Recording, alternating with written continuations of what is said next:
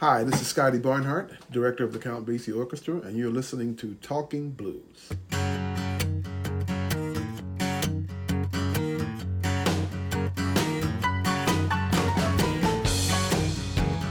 First of all, let me ask you this is September 1st. How was the hurricane, the recent hurricane that went through Florida? Were you affected by that at all? No, not at all. You know, it, we got, we, luckily this time, we were right on the edge of it. So we got just a little bit of rain. My power blinked off once, but it never stayed off. So I actually got lucky this time, and it just went by. Still got a little rain today, but um, before the last one, kind of we got kind of a lot of it.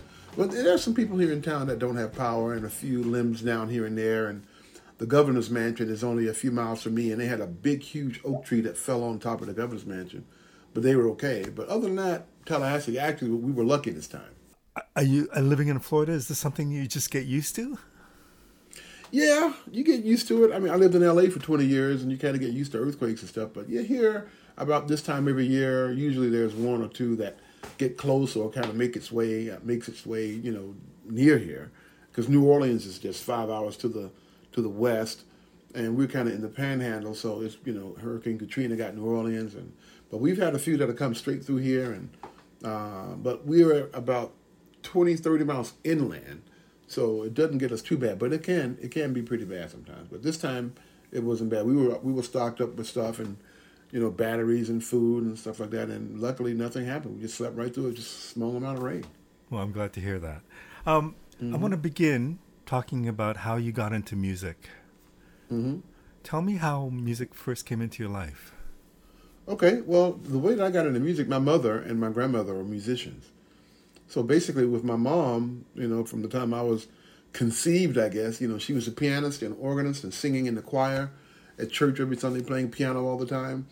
So, you know, when I was born, man, growing up, we always had music in the house. Always had, I remember always something always was on, a stereo system or whatever. But most importantly, we were at church every Sunday.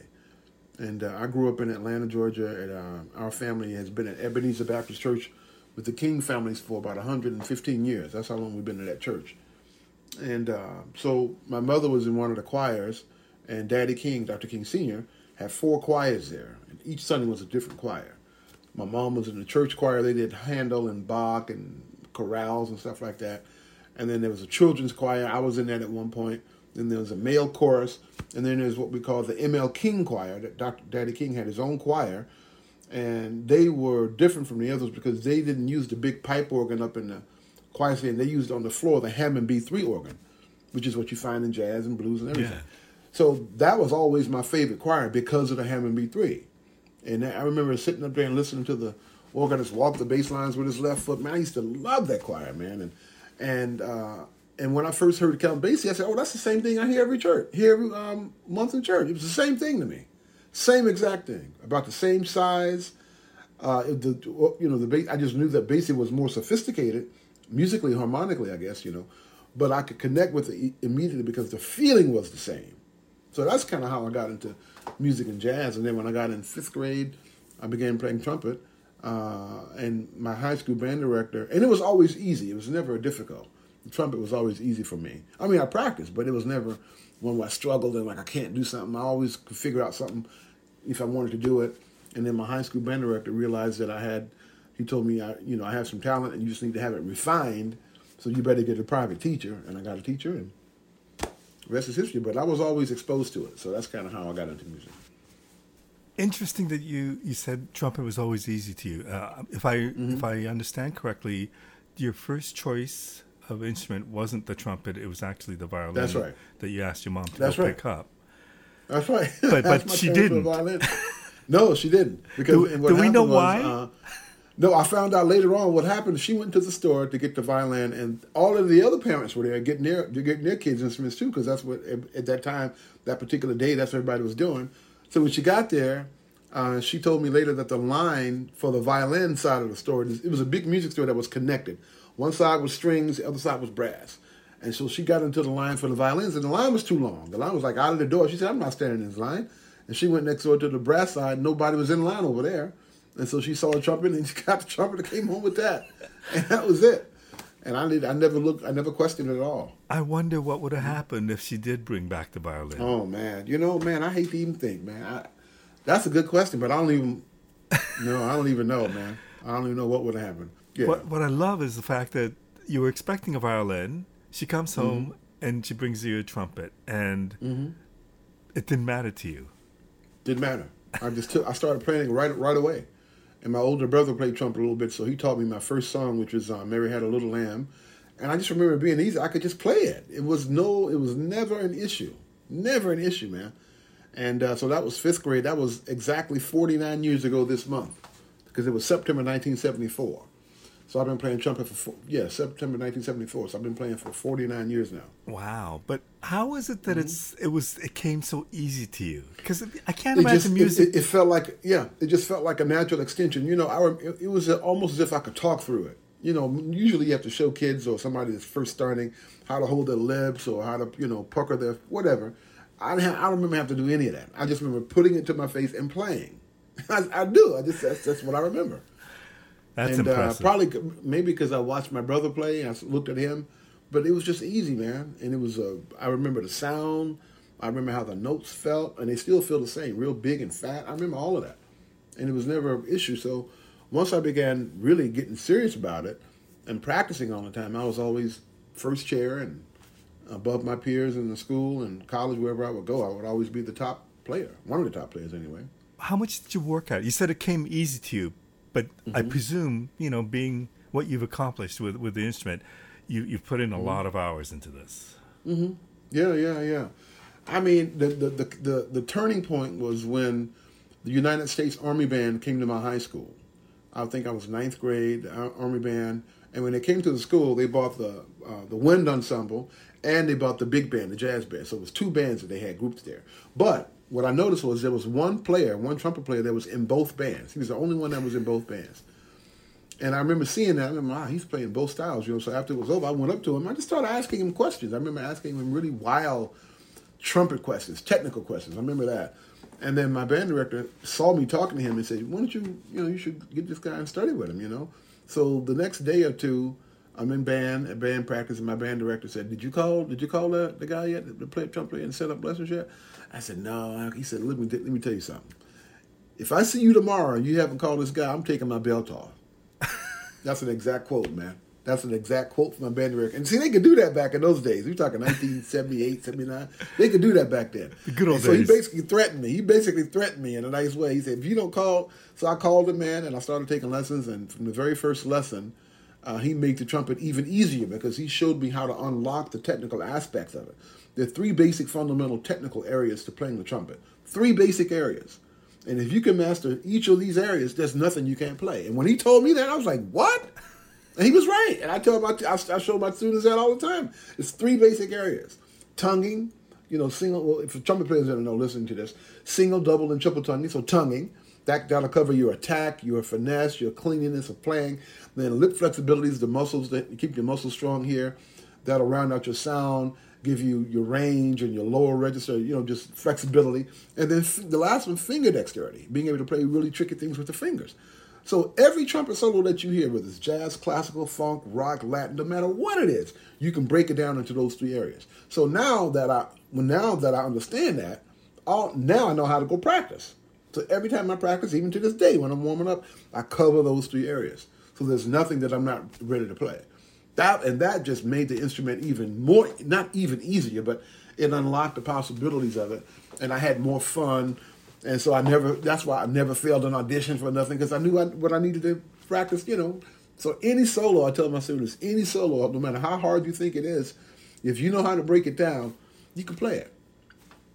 So I've always had that in my mind, and uh, so I, you know I've come across. I've taught a lot of students, man. I've seen a lot of students just literally. I've had students in tears because they can't do something, and the only reason they're in tears is because the person that they had teaching them before didn't know what to show them.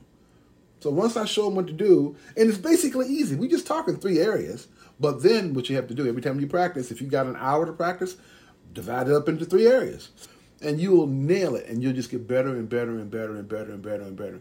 And that's kind of what happened. I have to thank my high school band director, but I really have to thank my trumpet instructor. My his name is Dr. Kevin Eisensmith, And he and I are still in touch to this day. And I have to, but he was the one that unlocked the instrument for me, man, and showed me how to really go about. And then when I met Wynton, when I was 17, and to see him playing, I'm sat, you know, two feet in front of his bell for three hours in London at this club in London when I first met him, and to hear trumpet being played like that, oh my god! And he was doing all of the stuff that my teacher told me, all the three areas. Just listen to all the stuff he's doing. Okay, now I know what to do. so it's a matter of just doing that. But your teachers, not just one, but many teachers, have shaped mm-hmm. who you are and influenced you mm-hmm. in a great way. That, I mean, yeah they've created a lot of opportunities for you and suggested a lot of different things yeah. for you. Yeah, I mean, my the same high school band director that told me to get the teacher, he walked up to me one day and out of, out of the blue in the hallway, he said, "Look, man, Count Basie is in town, and you going to see him." Simple as that. That's all. He walked off. I said, "Oh, okay," and I went to go see Count Basie that night. Changed my life. I mean, who knows? Change, Changed your life in in what way? Like, what what did you because yeah. because I saw I saw this group of musicians playing together, and they were creating a feeling and a sound, a collective feeling and sound.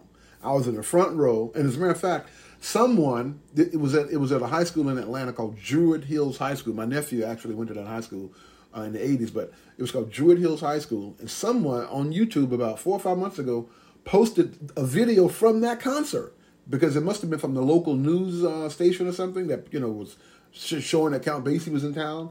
And I happened to see it, and I was like, man, that's the exact. It was January fifteenth, nineteen eighty, Dr. King's birthday, and I was at that concert, and they were showing you know footage of the band, and I kept thinking, man, they're gonna pan because had they panned to the front row, I would have seen myself there. But what happened then is that that when I first saw them the first time live, it was a feeling of uh, sophistication. It was all these feelings rolled into one. But what happened two years later, I saw them again live in Atlanta, and that was when I met the whole band. That's when I knew I would be in the orchestra one day. I met the whole orchestra, man. They, they were playing at the Fox Theater in downtown Atlanta. I went again. I went to go to, to the concert by myself. I didn't go with anybody. And when the show was over, I had to walk across the street to wait for my parents to come pick me up. They said, we'll pick you up across the street in front of the hotel. You know, there's a hotel right there, pick you up. So I'm standing there waiting on them, and I happen to look to my left, and the entire Count Basie Orchestra, except Mr. Basie, was crossing the, and we were in a crosswalk crossing the street from the side of the theater. I didn't know I was standing right in front of the front door of their hotel. I didn't know. But they were coming back into the hotel. So I'm standing there, and all of these guys, they had on their brown three piece band suits. I remember that and they were all walking by me with their case Freddie Green. Everybody, and I was just saying this. I'm a, I'm a 17 year old kid. I'm like, hello, how you doing? Hello, how you know whatever. And one of them, I remember him being a trumpet player, one of the trumpet solos, because I, I, have a photographic memory. I can I just remember stuff, right? So he walked by and I said, hey, I play trumpet too. He said, you do? He said, well, come on inside and have dinner with me, young fella. I said, uh, okay, you know. And so I'm standing there waiting on my parents. So I went inside and his name was Sonny Cohn, by the way. Sonny was in the orchestra for 30 years. And uh, so he and I sat at a, at a table right by the window, and uh, we started talking trumpet stuff. And as I sat across from this guy, I could feel and I could see the wisdom on his face. He'd been around the world 300 times, you know, played all 50 states, all everywhere, man. I could see that on him. And we just started talking trumpet stuff. And he said, well, about just about the stuff you're telling me, I can tell that you really can play. I said, well, you know, I'm trying, you know, whatever. So meanwhile, my parents are driving up and down the street they're looking for me. And I finally get their attention. I wave and they see me waving and they pull over, put their hazards on, and they just sit there and wait. That's how my parents were, man. They were great. They didn't come inside. What are you doing? They just sat there and waited, you know? And so we were talking. He said, Why don't you come back in the morning and meet Mr. Basie? We're going to leave the hotel at 10 o'clock. Uh, why don't you come back at 9.30? Bring your trumpet with you.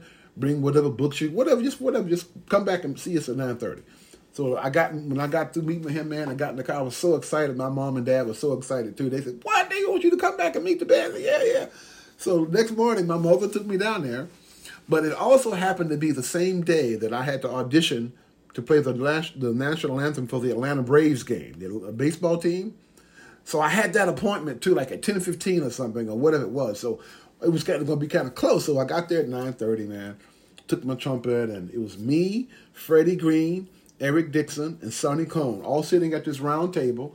Freddie Green was flipping through my photo album, looking at my little medals and my certificates and stuff. Sonny had my trumpet. I had a Conn Constellation trumpet at the time. He was messing with my trumpet, and Eric Dixon was just sitting there. And so I'm sitting there with these guys, and it was at that moment I knew I would be in the orchestra someday. I didn't know when. I need, I wasn't even worried about it. There was no pressure.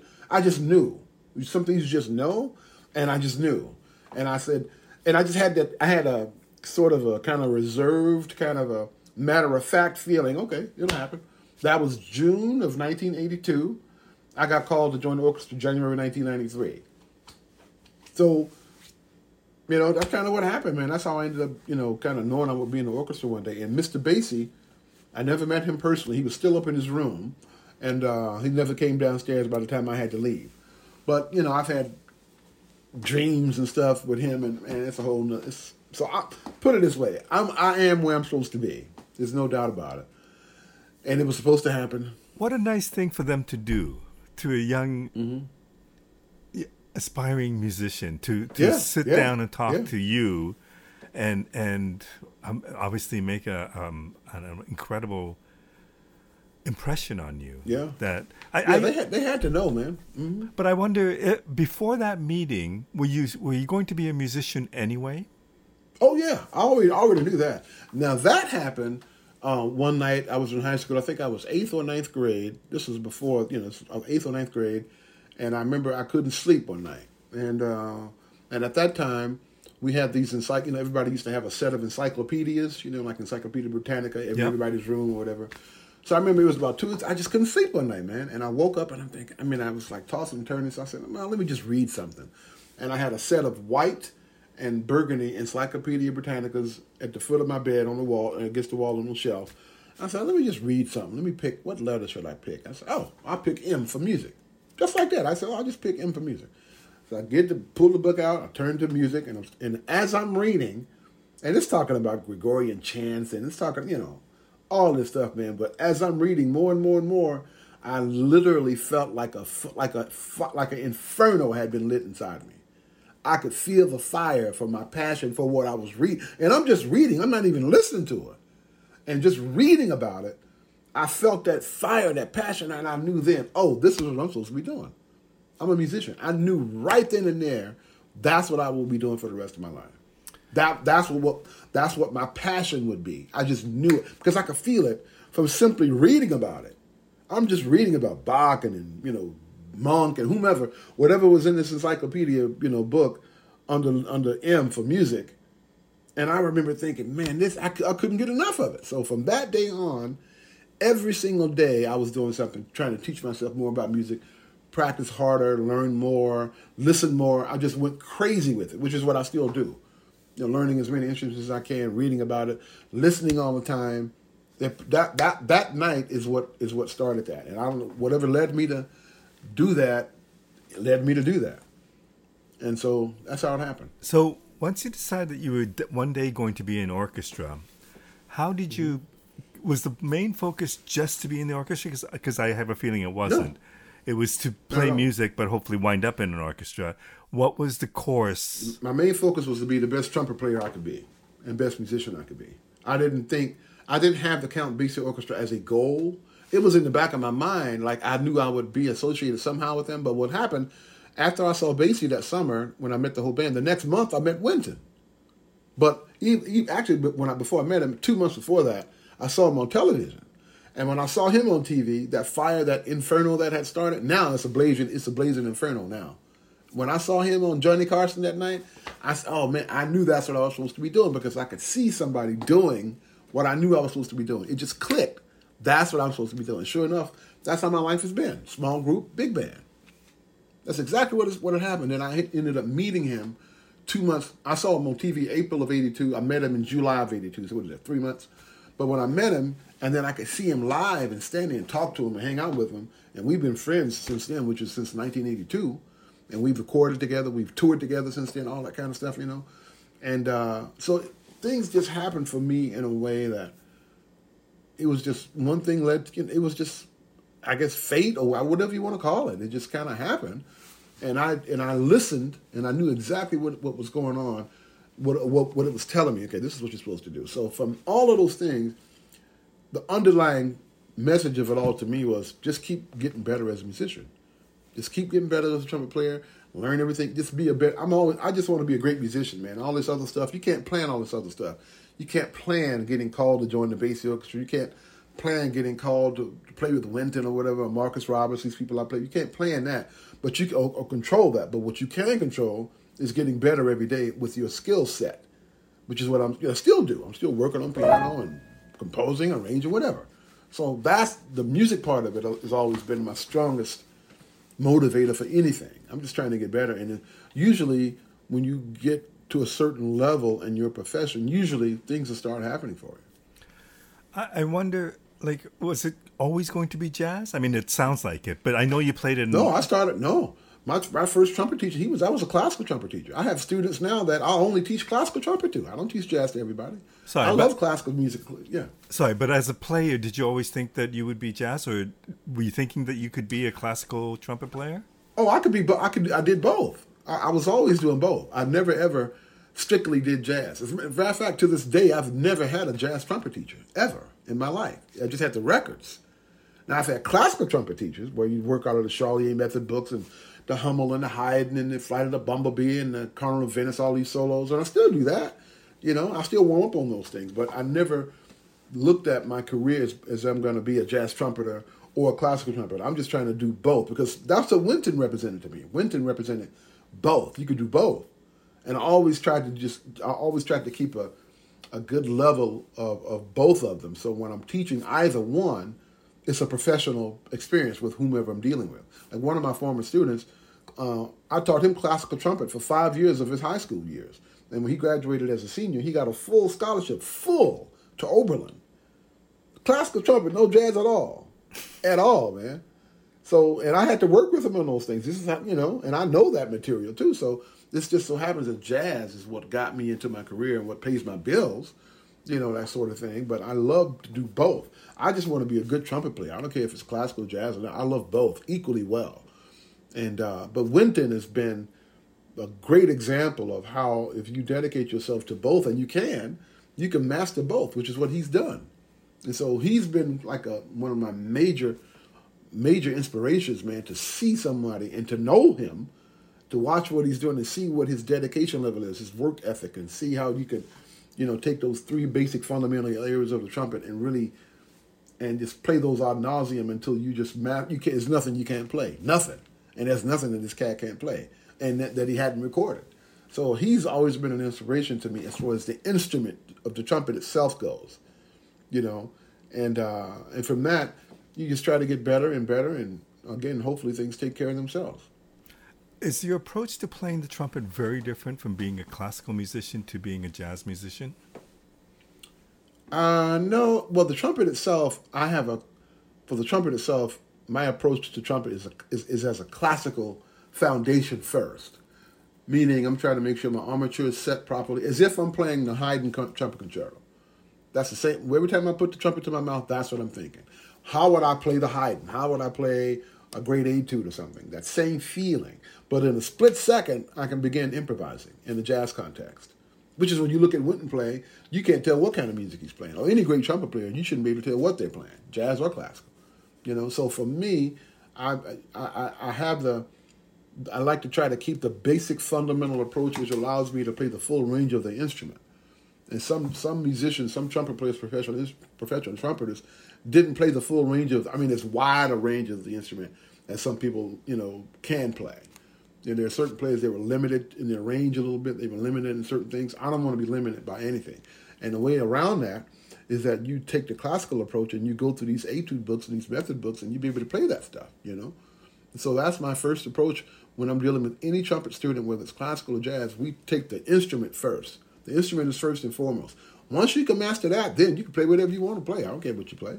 But you got to be able to master that instrument so you can go either way equally well. And, oh, and my, my motto when it comes to playing trumpet is maximum results with minimal effort. Is it, is it just those two musics, or I get the feeling that you would be a type who would love all kinds of music? And, and oh man, I did a record with George Clinton, man. I did a I did a I did a funk record with him.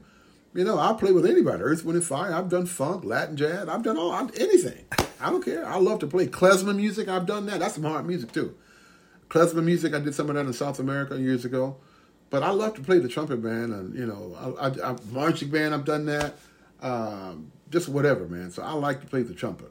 The hardest music to play is jazz, obviously, and the people don't understand that either. They don't either they don't they don't understand jazz because in jazz, you have to be you're basically dealing with the unknown, and you really can only go so far as your technique will allow your technique will allow you to go. And uh, it's, it's difficult to play this music, which is why we don't have any child prodigies in this music. I point that out quite a bit when I'm doing a lecture or something all the time. So how many child prodigies you know we have in jazz? Like in classical music, right now you can go find three, four, or five year old kids that can play Bach, Beethoven, Bach. You don't have that in jazz. You don't have no four year old kid that can play the music of Duke Ellington or Monk or John Coltrane or Miles or Dizzy or Bird. No, that'll never happen. It takes too long to learn how to play this music. You know, it takes it takes a long time. Not that kids can't play it, but it's it's just too much. Jazz is like Quincy Jones even pointed out. Jazz is one of the few musics in the world where you use both sides of the brain at the same time, your motor skill side and your creative side. In classical music, like Wynton pointed out years ago, it's basically like being an actor. You just have to have to bring a role to life. Is what you have to do. But in jazz, man, you got so many variables, man. I mean, it's, it's almost difficult to teach it. It's like Ellis, Ellis Marsalis said. It's like trying to catch a snake. I mean, how many ways you going? How you gonna do that? I mean, you can do it, but you know what I mean. Yeah. So for me, it just you know, um, I just like to be. I like to be someone who who is that when you come in come into my house my my house here or my apartment or my office or wherever, I just like I listen to. I'm dealing with Mahler's symphonies right now. As a matter of fact, I'm reading a book called Mahler and the, and the Ten Symphonies That Changed the World. I love Mahler's seventh I love his third symphonies. I'm listening to him too. I listen to everybody, man. Uh, uh, Al Jarreau, I was listening to Al Jarreau this morning.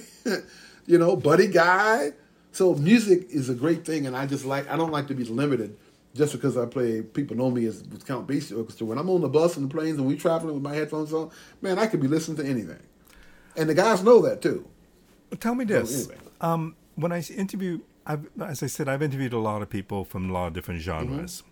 Um, mm-hmm. And a lot of people love jazz, whether it be rock musicians or classical musicians. And they'll say, Yeah, I play jazz, but I'm not a jazz musician. Mm-hmm. And I, I kind of understand that, but can you define a jazz musician to me? Like, yeah, a, a jazz musician is someone who has creativity at his core, his or her core, uh, and someone who never does the same thing twice.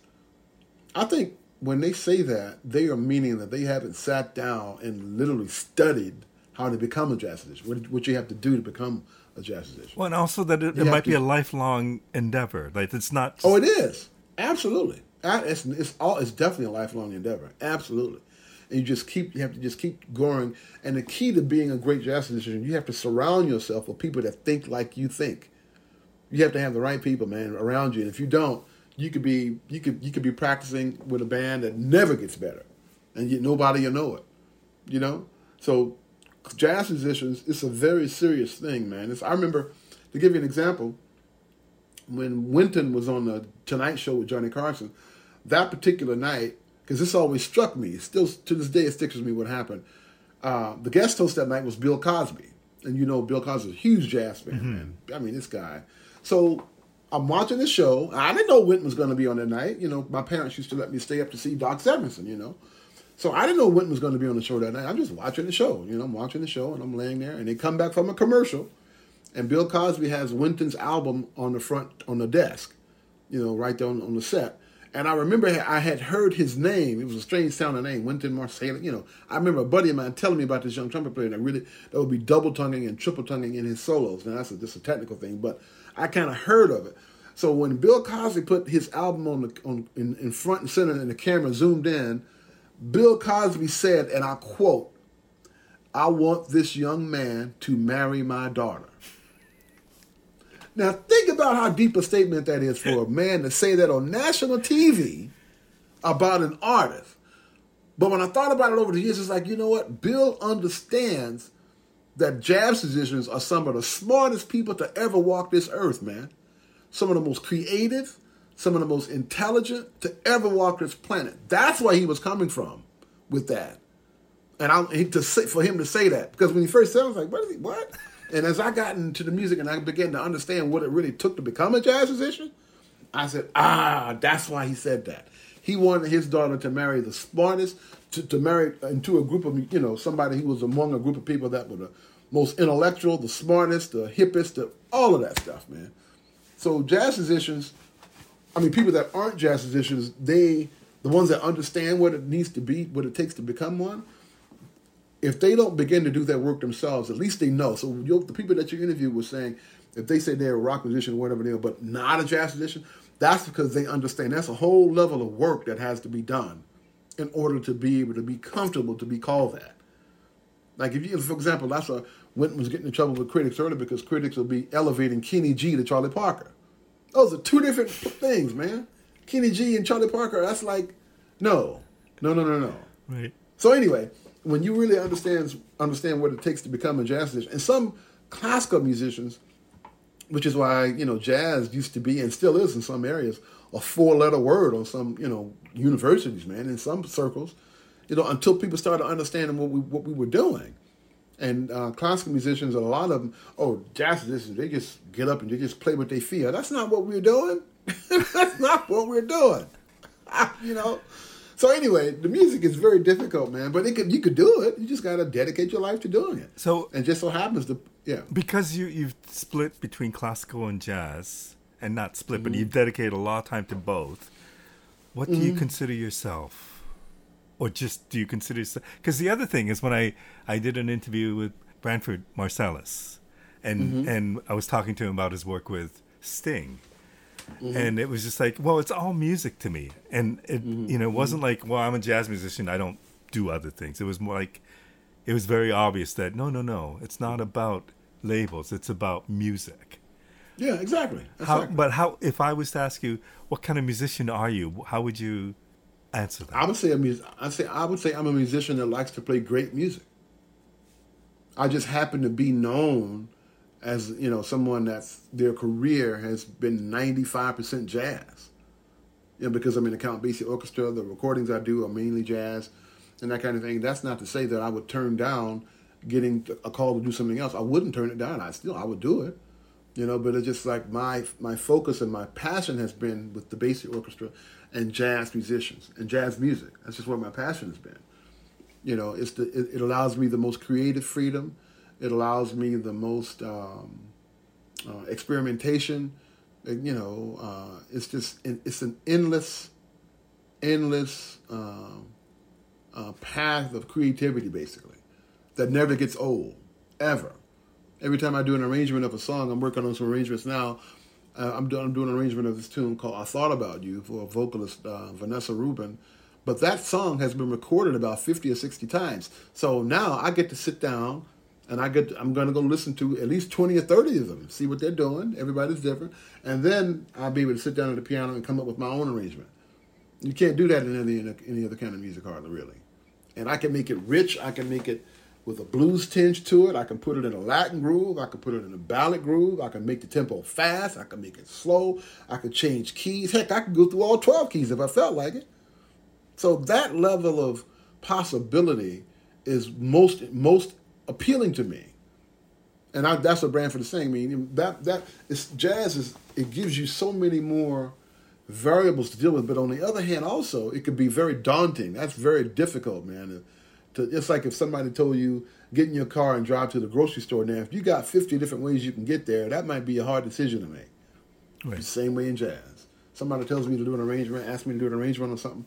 Man, it's unlimited what I can do with that. So that in itself can be difficult uh, if you don't know how to organize your thoughts and organize what you're trying to do. So, but if you were to ask me what kind of musician I am, I'd say I'm a musician that loves to play great music: classical, jazz, Latin, funk, swing, klezmer. I mean, I enjoy playing the klezmer music. Man, I love doing it every day. You know, I absolutely love that because it was a challenge to get the music right technically. You know, uh, I love marching band music. I love R and B. I love. I grew up playing that stuff. James Brown. I mean, you know, my dream. One of my dreams was. I used to joke about this with my friends, but one of my dreams was to get a call to be in Michael Jackson's trumpet section, to be in his horn section. And the main reason that would have been great because I would have made about hundred thousand dollars a week. I said, you, "You kidding me? If he'd have called me to do that with Basie, I, Basie, I'll be back. I love y'all. I'll be, but I'm gonna go make this money and play these two or three notes a night. I'll be back. But you know, it's uh that's what happened with Branford, man. He left Wynton's band and went to go play with Sting. He had a, he had a, a whole new thing that happened for him to do that. Right. And uh, so anytime a musician can make a great living playing music, that's always a good thing. But I just love to play great music, man. That's it. Okay, so you're you're a featured soloist, um, or I guess are you still considered featured soloist in the Yeah. Count Basie band? Yeah, well, not feet. Well, I, I still play my solos. Yeah. Okay, so but you're a director Mm-hmm. of the band, um, but you're sitting in front of a piano, and you just talked about working on arrangement. Um, and Mm-hmm. Yeah. I know that the piano is important to you. When did the piano become an instrument for you? Well, what happened uh, in ninety, let's see, eighty three, starting in nineteen eighty three, I had brace. I had to have braces on my teeth, and I wore braces for two and a half years.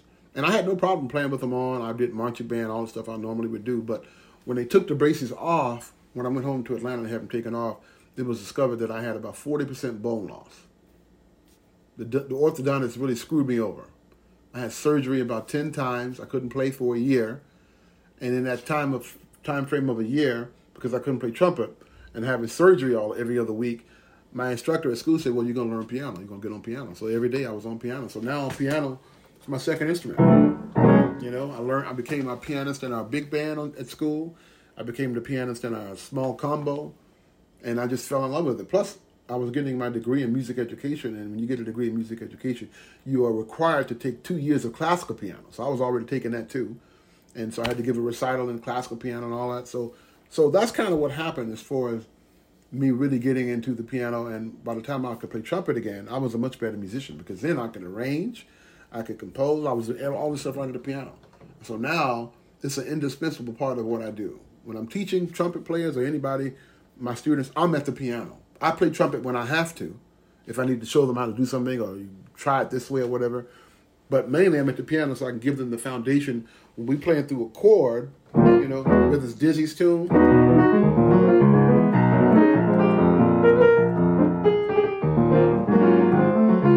if you go through any tune, you know, I, I can show them what the chords are, and if they don't, if they play a note that's not right, I'll stop them and say, "Look, this is the chord. Play the scale. Now play the chord." So the piano is just indispensable when it comes to learning how to play this music, especially if you're going to be a soloist. There's no way around it. And every great, and I tell, and I also explain it to students this way. I said, think about this: ninety-five percent, or probably greater, maybe ninety-eight percent, of all of the greatest music ever written and composed by human beings was composed at the piano. Bach, Beethoven, Handel, Monk, Chopin, Duke Ellington, Wynton.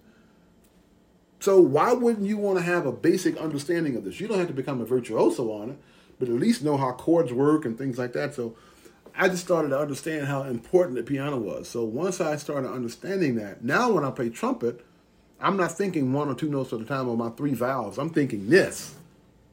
Same thing Dizzy told Miles. Dizzy told Miles Davis in 1947, you need to learn how to play the piano, man, so you'll know what, what, what so you can see the full spectrum of what's possible for you to play.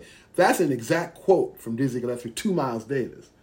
So all of these great musicians, Dizzy, Bird, Train, they all wrote at the piano. So one night, about two or three years ago, our pianist, on the, we were on tour with the Basie Orchestra.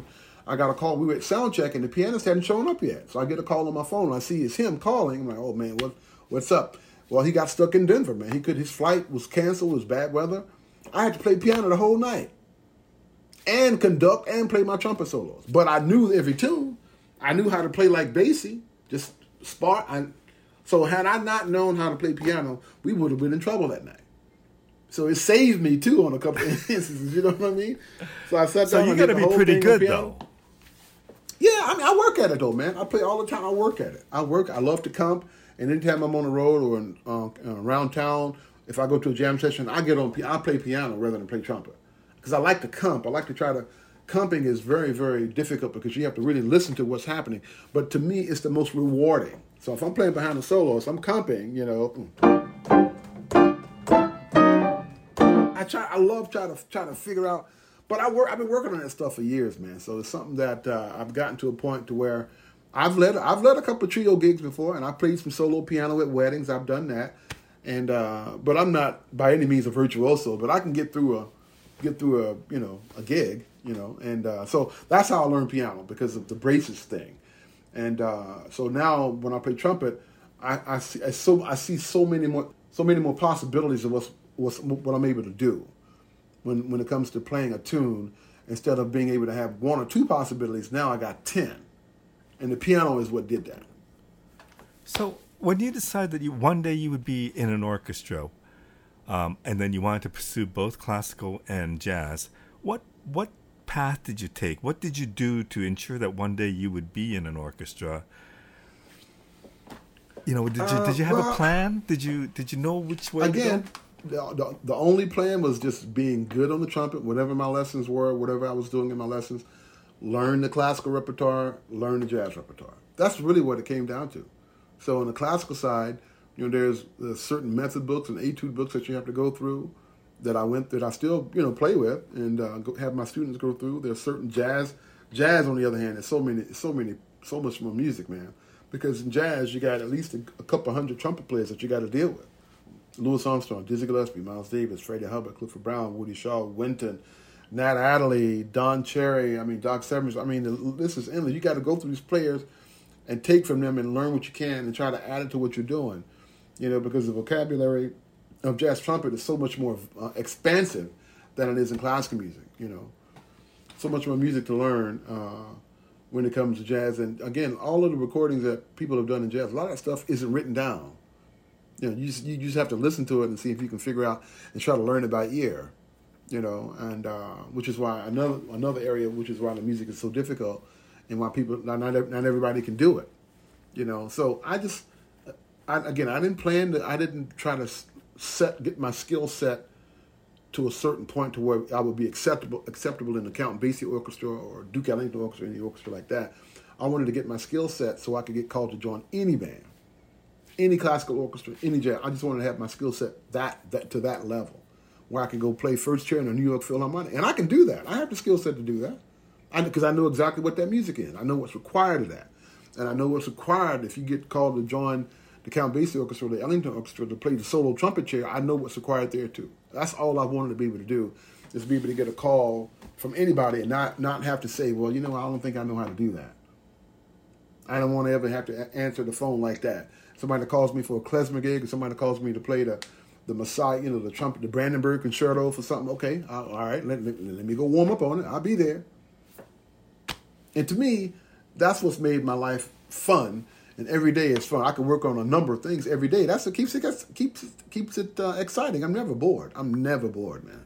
How do you get better at this stage? Well, it, it, it just it just it's time. I think the way to get the way that I'm finding figuring out I'm getting better is the let the amount of time that it takes me to prepare for something. That's how I know I'm getting really good at it.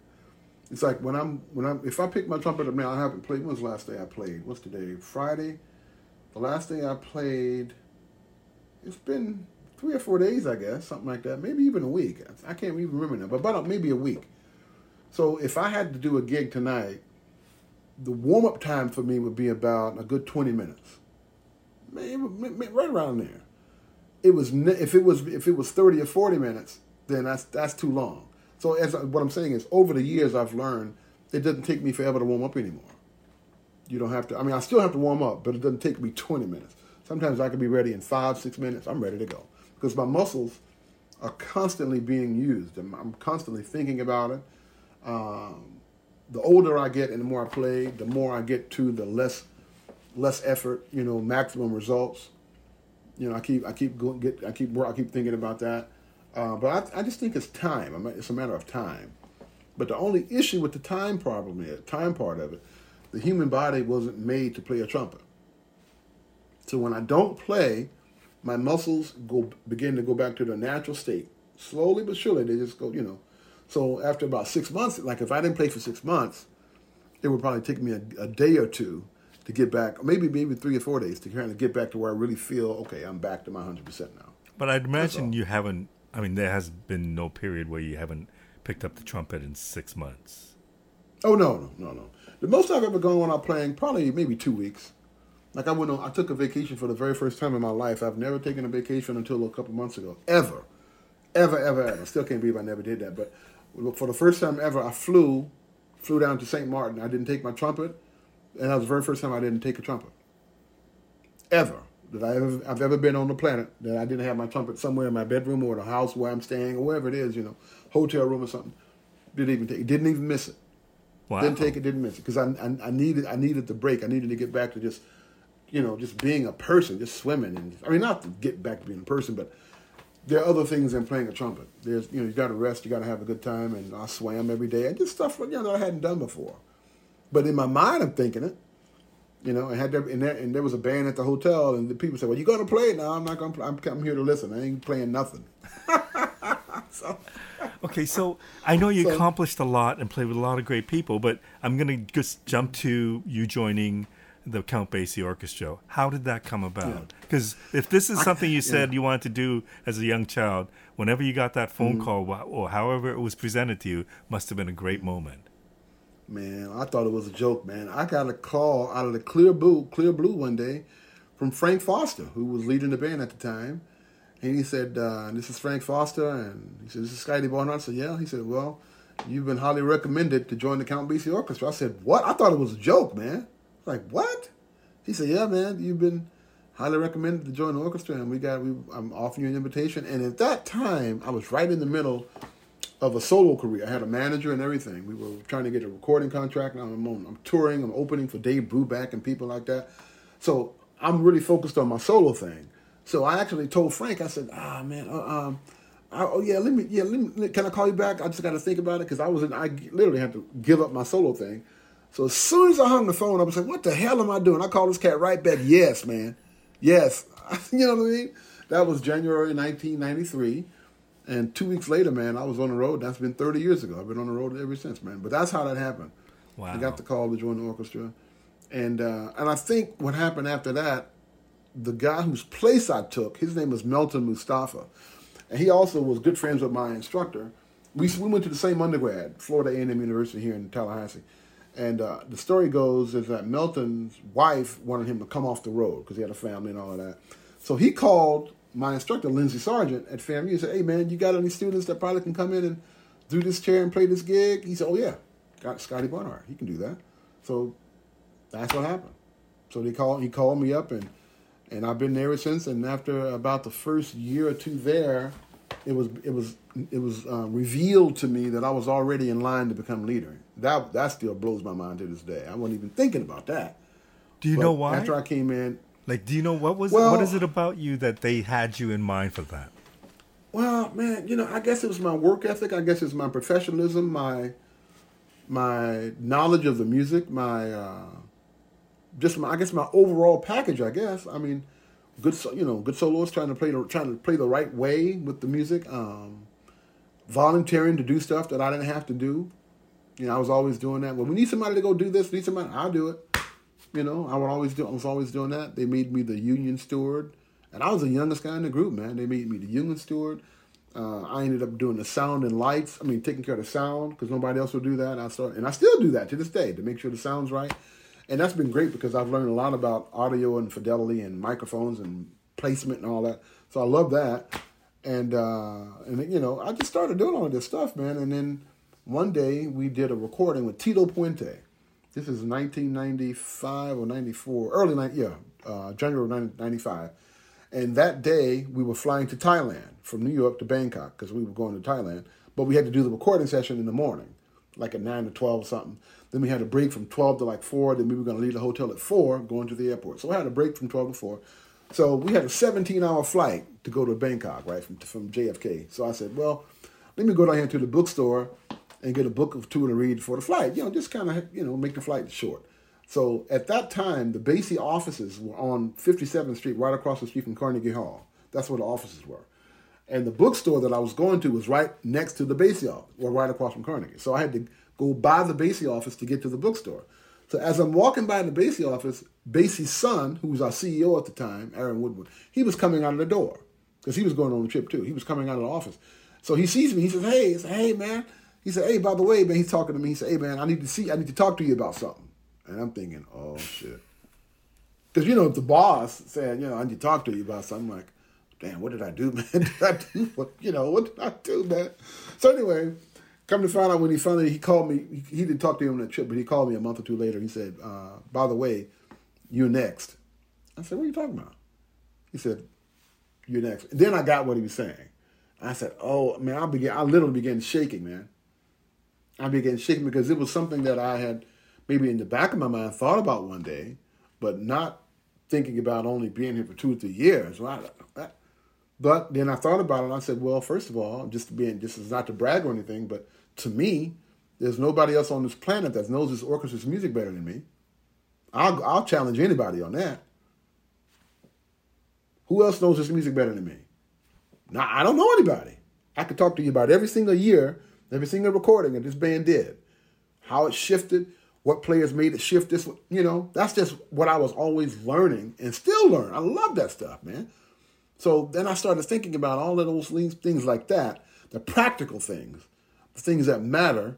There was nobody else that was more passionate about it than me. Who who volunteers to do a sound on a whole tour without getting paid for? Who volunteers to go early and do set that stuff up?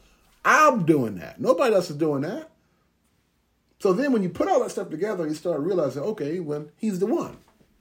So explain that to me. Tell me what what is the role of the director of a Count Basie Orchestra? What what do you have well, to do? Yeah. Well, the first thing to me is understanding what Basie's philosophy was.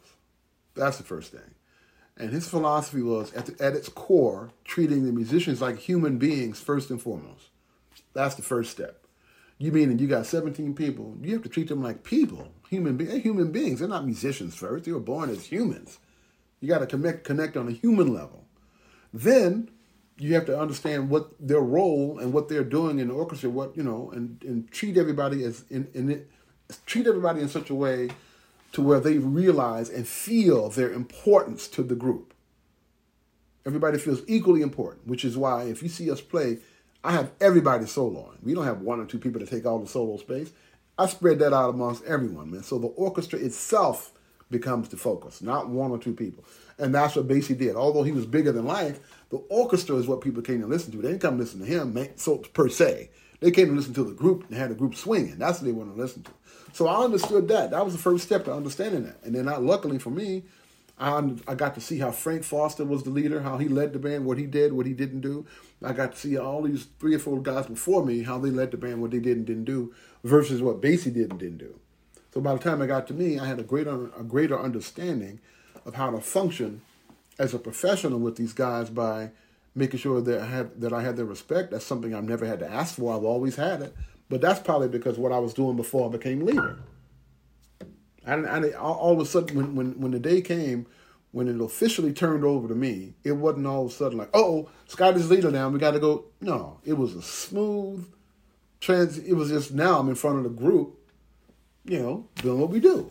So, uh, but basically, being a leader of this orchestra, man, um, you have to be a historian, which I, I, which I am at, at heart. I've always loved learning about everything.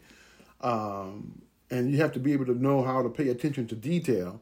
And I've always had a photographic memory, so I can hear something and, mem- and remember it, and I can see. And I just I've been quick like that. I just always that's just always been something I've been able to do. And sometimes, like I can hear if the bass player's E string is flat or sharp. I can hear that. Like if he's playing and something doesn't, I can pinpoint exactly what's making that bass not be in tune. I've I've just always been able to do that. That's just I don't know if that's something I learned or a gift. I don't know. I don't know, but it's there. Is that, it helps. Is that difficult? Like if you hear that and it's a little out of tune, it must irritate you a little bit. And then how do you? Yeah, it commu- does. How it do does. you communicate that to him? without. Well, I, I, I, know exactly. Like for example, we we did we just did this blues recording. We were in the studio back back in August, and we're playing. And the bass player played something. I said, either, hey man, and I stopped the band. I said, hey, either you're out of tune on that E or you playing the wrong note. He knew. Ex- he said, oh, I'm playing the wrong note. So okay, I, I could just hear that. Just some stuff you just kind of hear when you get used to when you listen to music a lot. And I listen to every bass because I'm listening to got Basie in the car right now. I'm listening to all the time, and you just get to a certain point to where you know what something's supposed to sound like. And if you hear anything that's outside of that, you immediately identify, okay, either that's something different or they're playing wrong. That's not something's not right there. And then you stop until you make sure you you get it right. So I've been able to figure that out. So when I'm standing in front of the band now, and if I hear something that's not right or something doesn't feel right, I know how to fix it. Okay, so the other role as a director mm-hmm. is coming up with a new project idea, of which the new blues album yeah. is, and that came from you. yeah. Tell me about yeah. the genesis of that idea. Man, look, in 2019, Basie was inducted into the Blues Hall of Fame in Memphis, Tennessee.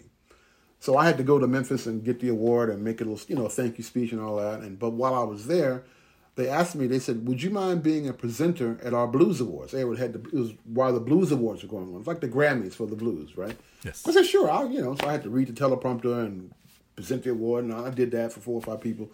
But at the table that I was sitting at, I was sitting next to Bobby Rush. And the great Bobby Rush, who's 89, and I love that man. That's my buddy, man. I'm sitting next to him. And I had known him already before that. And I was sitting next to Muddy Waters' son, and then talking to Bernard Purdie, all these great musicians. And it just hit me. It's like, you know what, man? We need to do a record with these people. This is what we need to do. And, and, and, and as soon as I thought about it, I said, and it's never been done before. You would have thought somebody like Quincy Jones Yeah. would have gotten all these great blues and put them with Basie or Ellen. Nobody thought to do that, which is still mind-boggling to me. That's mind-boggling to me to not put that together like that. So anyway, that was the first thought. But the problem was there was no, and still it wasn't until now, there was no recorded precedent for what I wanted us to do. I couldn't go check out a recording and say, okay, you know what, it needs to be recorded sort of like that. This is what, yeah. There was nothing for me to go find to check out that I can listen to. I only had blues recordings and big band jazz recordings. There was nothing together like that. Right. So I just began to research. I began to buy every blues record I can get my hands. I spent thousands of dollars. Luckily, I had a budget to do that, but I was able to go, you know, get these recordings and study everybody. Sun House, uh, uh, um, what Sun House was the other guy? Lead Belly. I mean, all these people, man, everybody. Charlie Patton. So what happened on the day of March 20th, the next year, after the Blues Awards, we were playing, the Basie Orchestra, we were playing a private wedding reception for this extremely, extremely successful businessman who's worth 10 figures, right? Nine, 10 figures. Very rich guy. And uh, so we're at his house, We're playing the wedding for him, but that was the day that COVID shut everything down. So we had almost decided not to do the date because everybody was scared to fly. As a matter of fact, seven of the guys they just refused to fly because they, nobody knew what was going to happen. You could, you could die. So we were like, okay, well we can't, we don't want to uh, cancel the gig, so we had to get subs. And we didn't hold it. say anybody that doesn't want to make it, no problem. It's just a wedding reception, no big deal. We can get some subs. So that's what we did. So we get we get there, we do the gig, and the only request that they had was for us to play for the bride and the groom for their main dance. Uh, Quincy Jones's arrangement, uh, Sinatra, "Fly Me to the Moon," which is what you know we, we we play. So we played that, and after that, the groom, I see him walking to the stage. He's walking over, and he says, and I said, "Yeah, can I help you?" He said, "Yeah, you mind if I sit in with the band?" I said, "Now every band director will tell you." If somebody comes over and says that, that means one of two things. Either they can't play at all and they're drunk or something, they just want to show off in front of their friends, or they really can play. So I'm thinking, well, it's his house, it's it's private, uh, it ain't gonna be on YouTube. Uh, yeah, sure, yeah, no problem. Well, you, don't know so- if it's not going to be on YouTube. yeah, that's right. Don't know. yeah, right. So anyway, he said, okay. He said, yeah, that's great because I just bought a 1962 Gibson. Now, I did not know that meant that was a $50,000 guitar. I had no idea. I So he said, yeah, let me go. So I was like, damn. So I called the sound guy over to hook him up so we can get ready to play. So he comes back, has his tuxedo on, guitar over his shoulder, man, everything. We can take his wire, plug him in. So I said, well, what do you want to play, man? He said, well, how about some blues? I said, okay. I said, well, well, what key you want? He said, don't matter to me. I said, uh-oh. Now, when he said that, I said, "Oh, okay, something this cat can play." Because you don't say any, you know, I don't care if you can't play. Right. So I knew he could play. So I said, "Okay." So I called the key of G for the guys, you know. So I said, I just counted the tempo off, medium tempo, and I'm counting, and the band starts playing. And let me tell you something, Marco. Let me tell you, this is I'm not exaggerating. When this guy started playing electric guitar, he sounded like every electric guitar player in history rolled into one. I said, what the living hell is this? It was unbelievable, man. It was, and on top, he's a billionaire on top of it. I'm like, what? this cat. And so then I had the saxophones, I had them do a riff behind him, then the trombones do a riff, and the trumpets. Now I got the whole band doing a riff behind him, and I said, oh shit, this is what I've been hearing in my head for a year. This is it. Wow. This is what I've been missing. This is what we're supposed to be doing. This is, I finally heard it, man. It came together at that instant. That is what this recording is. Because I finally heard it. I finally had electric guitar with horns behind them, improvised riffs. Nobody was looking at any music. But this is what it was. I said, oh man, this is it. So what happened? I was so excited by this. I couldn't believe what I was hearing that I, I couldn't sit still, right? So anyway, fast forward the next day, I'm back here, I'm home here the next day, but on the way home, flying through the airport and driving back to the airport with the rental car for the two hour man, I couldn't I was like, man, I, this is insane. So I said, I gotta tell this guy what he just helped me to do. So I wrote, I emailed his assistant that we had been in touch with before we got to the part wedding. Uh, I emailed, I said, I just wrote a little paragraph saying blah blah blah. This is what happened. I've been trying to hear this in my mind. Blah blah blah blah. You know, emailed it. Ten minutes later, ding, he emails me back. I was like, what? I read the email. He said, oh man. He said, well, I'm glad I could help. Blah blah blah. And if you need anything, if you need any help with it whatsoever, let me know. I said, what?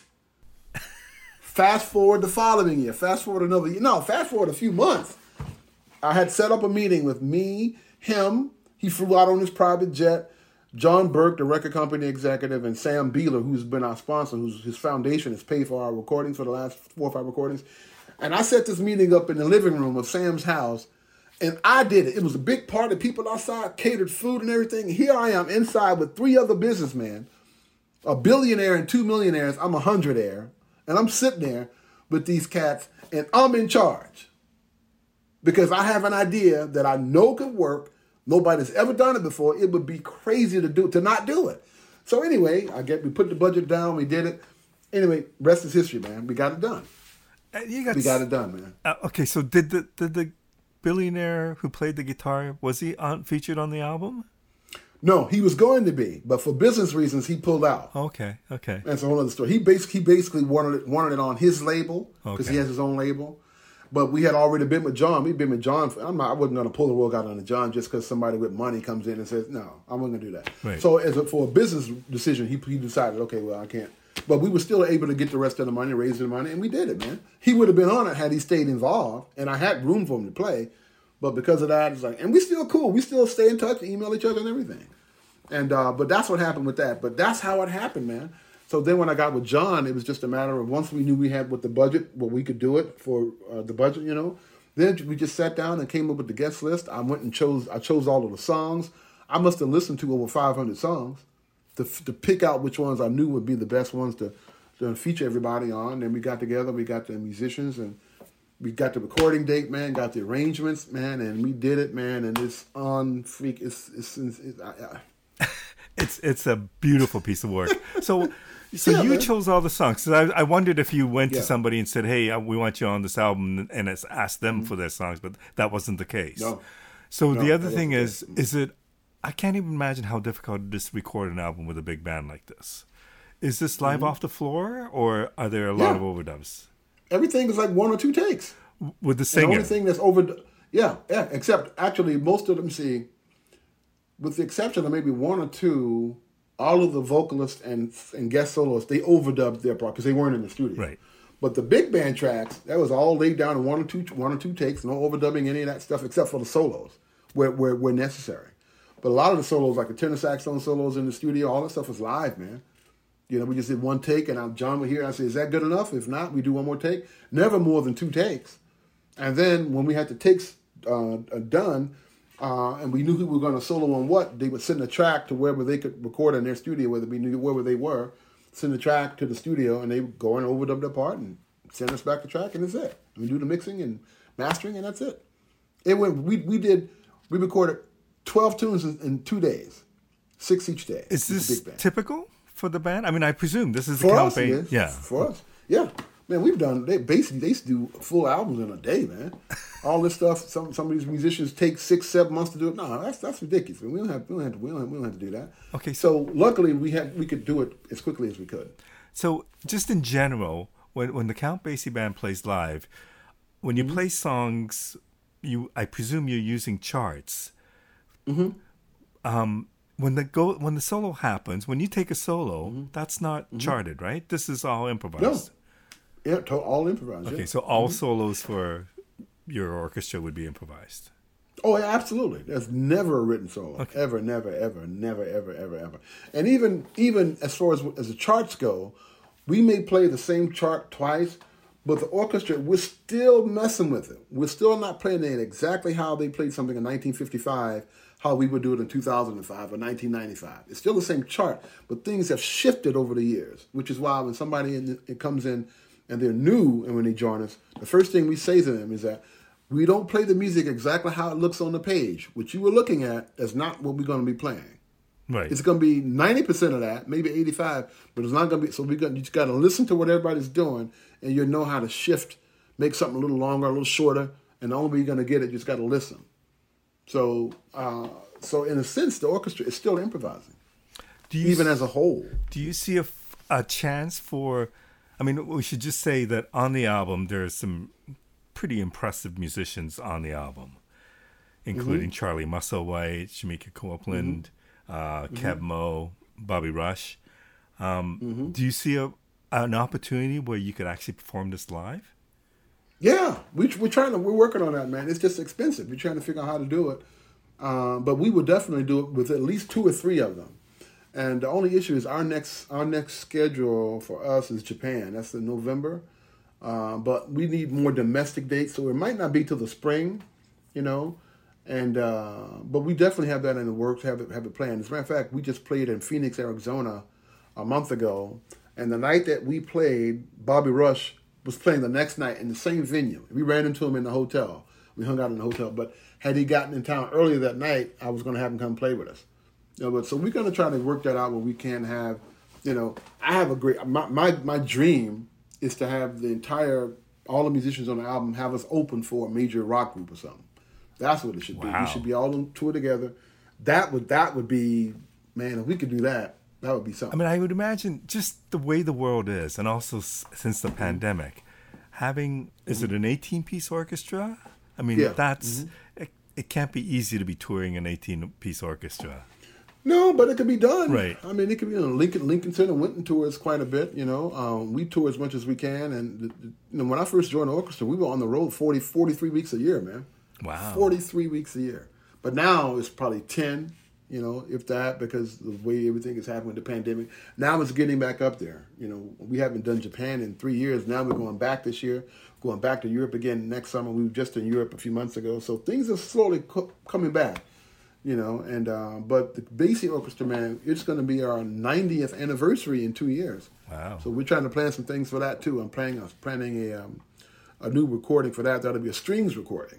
We haven't done a recording with symphony orchestra.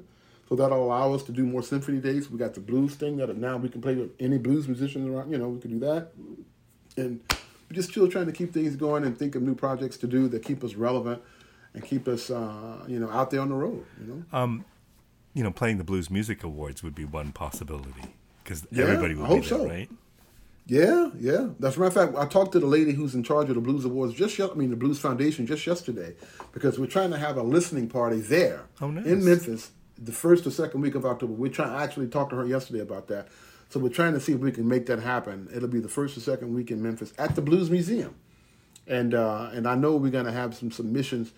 You got to have the submissions in for recommendations for the Blues Awards by October 23rd. So we'll do that.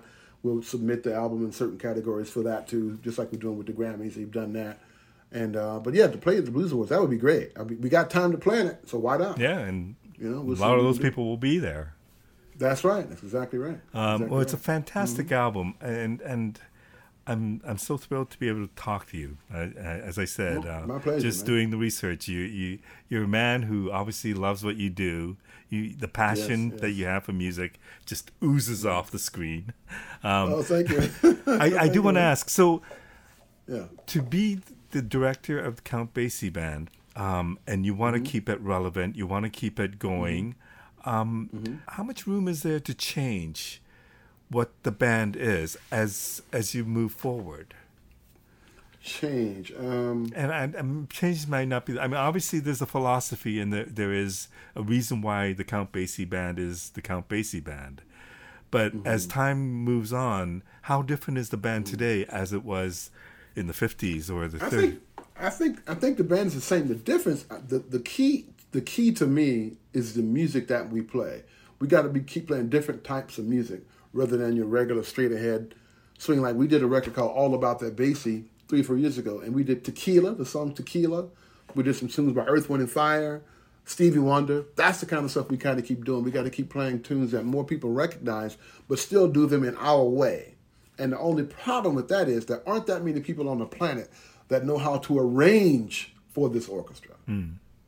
When you write for the Count Basie Orchestra, it's not like writing for any other big band. You got to write a certain way, and we, there aren't that many people that I know that know how to do that.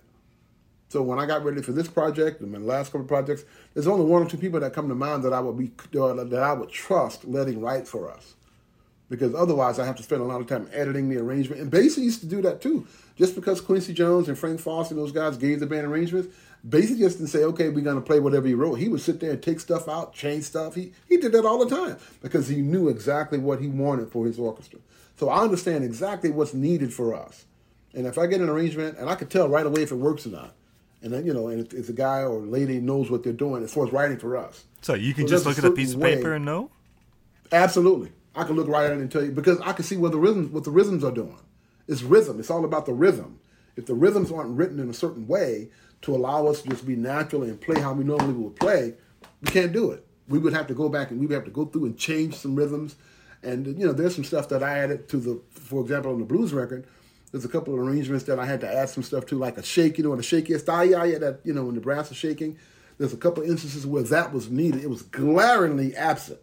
And I said, I can't believe it. So I said, okay, put a shake here.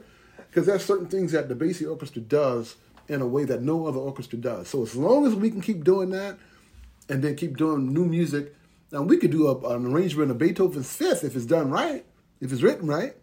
Matter of fact, that might even be a challenge to do, try to do that. But we can do it if it's done right, you know? Just like I do the arrangement of Beethoven's uh, Sonata Pathetique. Uh,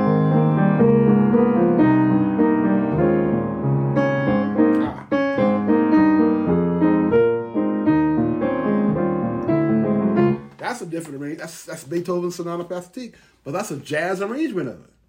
I took the same same melody notes. I just switched the chords around. So you could put, you could take any piece of music and and we could play it as long as it's arranged the right way. So that's what I'm thinking about when we do these symphony recordings and the other recordings we got coming up. What music can we take? Like I thought about us doing a whole record of um, George Benson's music. Like we were just at George Benson's house two weeks ago, and I thought I said, man, what it sound, what it was, what would it sound like if the band did a whole record of his hits, like on Broadway and this masquerade, and you know what would that sound like? Or what if we did a whole record of Cannonball Adderley and Nat Adderley hits, the big hits that they had, like Work Song and Mercy Mercy. So there's a lot of possibilities that we could do, you know, as long as we play them like the Count Basie Orchestra would play them. That's the key. As a director, is that now just full time? Can you focus on possible solo career or is it? I'm trying to. I got some stuff that's going on, like with my solo career, that I'm about. I'm about to do a second recording, and I have the updated version of my book is just about finished. Oh yes, so and this is important. This is the history mm-hmm. of jazz trumpet. Jazz trumpet, yeah. And uh, my first book, the first edition, came out in 2005.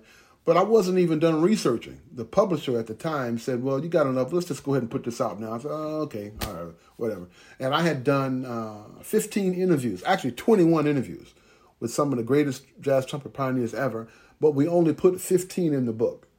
And uh, but now I just finished my interview total now, believe it or not, is 55. Wow. It's unprecedented for any instrument. For I got Doc Severinsen, Arturo Sandoval, Jon Faddis, Wynton, Maynard Ferguson, Clark Terry, Fred. Insane, man. But it took me 20 years, almost 20 years to do it. But now it's done. The interviews are finished. They have been. I'm editing them now, and I'm gonna kind of tweak another chapter or two. So that is to be hopefully out in the spring or the summer at the very latest and then my in, in, in order to support that to go along with it will be my second solo record and i'm already already got the band set for that smoking band my dream band already got the cats lined up it's just a matter of planning it and getting to the studio to do it so that'll i'm trying to get to the point to where i can balance more of my solo stuff with the Basie stuff not getting still do the bass not getting in the way of that still do that but do a little bit more of my solo thing so that would be a perfect life for me to be able to do a, a week my solo stuff three weeks Basie, a week solo. That'd be perfect for me. Teaching too, still yeah. teaching. I love doing that. So just trying to balance it, you know. um, and then you have to remember that you have, you have to do that documentary about the jazz trumpets, like a, a film.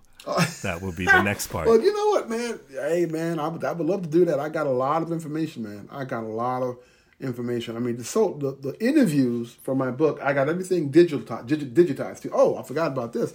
I'm meeting in another week or so. We're going to try to um, maybe begin my own radio show based on my book. Wow. Because I got all because I got all these interviews, man. I got everybody talking. I got a literally you can hear them talking. Clark Terry, Doc Severinsen, I mean Arturo Faddis, uh, Wallace Roney, Terence Blanchard, Nicholas Payton, Ingrid Jensen, Chris Botti, uh, and all these all friends of mine, man. People I've known for years. So when they're telling me stuff, it's it's hilarious, it's serious, and the funniest part about the interviews that I like is that for everybody, the first four or five questions are specifically toward their career, toward them. But the last three or four are questions that I ask everybody the same question. Like I, I even do a, a name recognition, and it's freaking hilarious, man. So I'll, I'll say, I'll say, now I'm gonna say something. you ain't gonna know what it's gonna be, but you say the first thing that comes to your mind. Imagine Doc Severinsen doing that. You imagine what he would say, or Arturo or Faddis. But that's what I had. That's what I got. And so, man, I would say to give you an example. I said uh, to Doc, I said, uh, "Okay, Doc, I'm gonna say something." You just say the first thing that comes to mind. He said, okay, go ahead. I said, um, A minor seven. It's A minor, that's a chord. Right. A minor seven, right? So he so he thought for a second. He said uh, F sharp. Now, for a musician, that's telling. That shows you how he thinks. That you are in the mind of a Doc Severinsen now. What he does to in response to that sound. That's how he thinks. Now, fast forward to another guy Jimmy LaRocca, whose father was Nick LaRocca of the original Dixieland Jazz Band in 1917. Nick LaRocca is 85 years old, great trumpet player in New Orleans.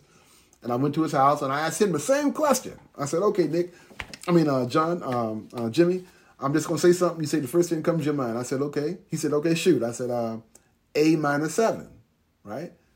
He sat there, he thought, he said, man, hmm. Then finally he said, man, I don't have an effing idea. And so then, so you got these two great players, with, and so that's just two people. I did it for everybody. Everybody's answers are just, it's it's fascinating, man. Just, but just out of curiosity, it, what what what, yeah. what would have been another word that you gave them? Oh, another word I gave them would be, oh, I would say a trumpet player. Okay. I would say someone like Clifford Brown, or I would say um, mainly would be a trumpet player or or chord or something like that. I think that's mainly what I did, and uh, uh, like I, I, I told one, I'm not going to tell the trumpet player's name, but I said to him, I said, okay, Al Hirt. So he thought for a minute, and he said, uh, okay. That's his answer. That's hilarious, man. But I love Al Hirt. But for him, it's like. so anyway, it'll be a, a, bit. It'll be a bit, a bit of a bit of trivia in there. Some people, you know, raise some eyebrows on some people. There's some stuff that was said. It's not. There's not. The thing about it, there's not one instance, maybe a half of one, where somebody's kind of digging at somebody else. Otherwise, just you know, right. that's it.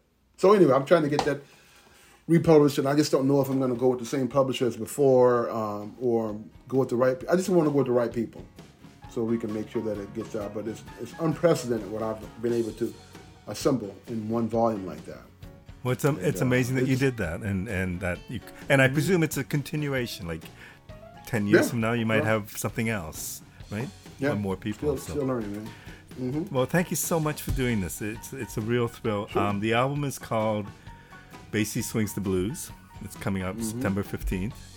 Um, mm-hmm. It sounds great. It's amazing, yeah, and thank you. Um, mm-hmm. thank you so much for taking this time. Thank you, Marco. I appreciate it. Anytime. Great. Thanks.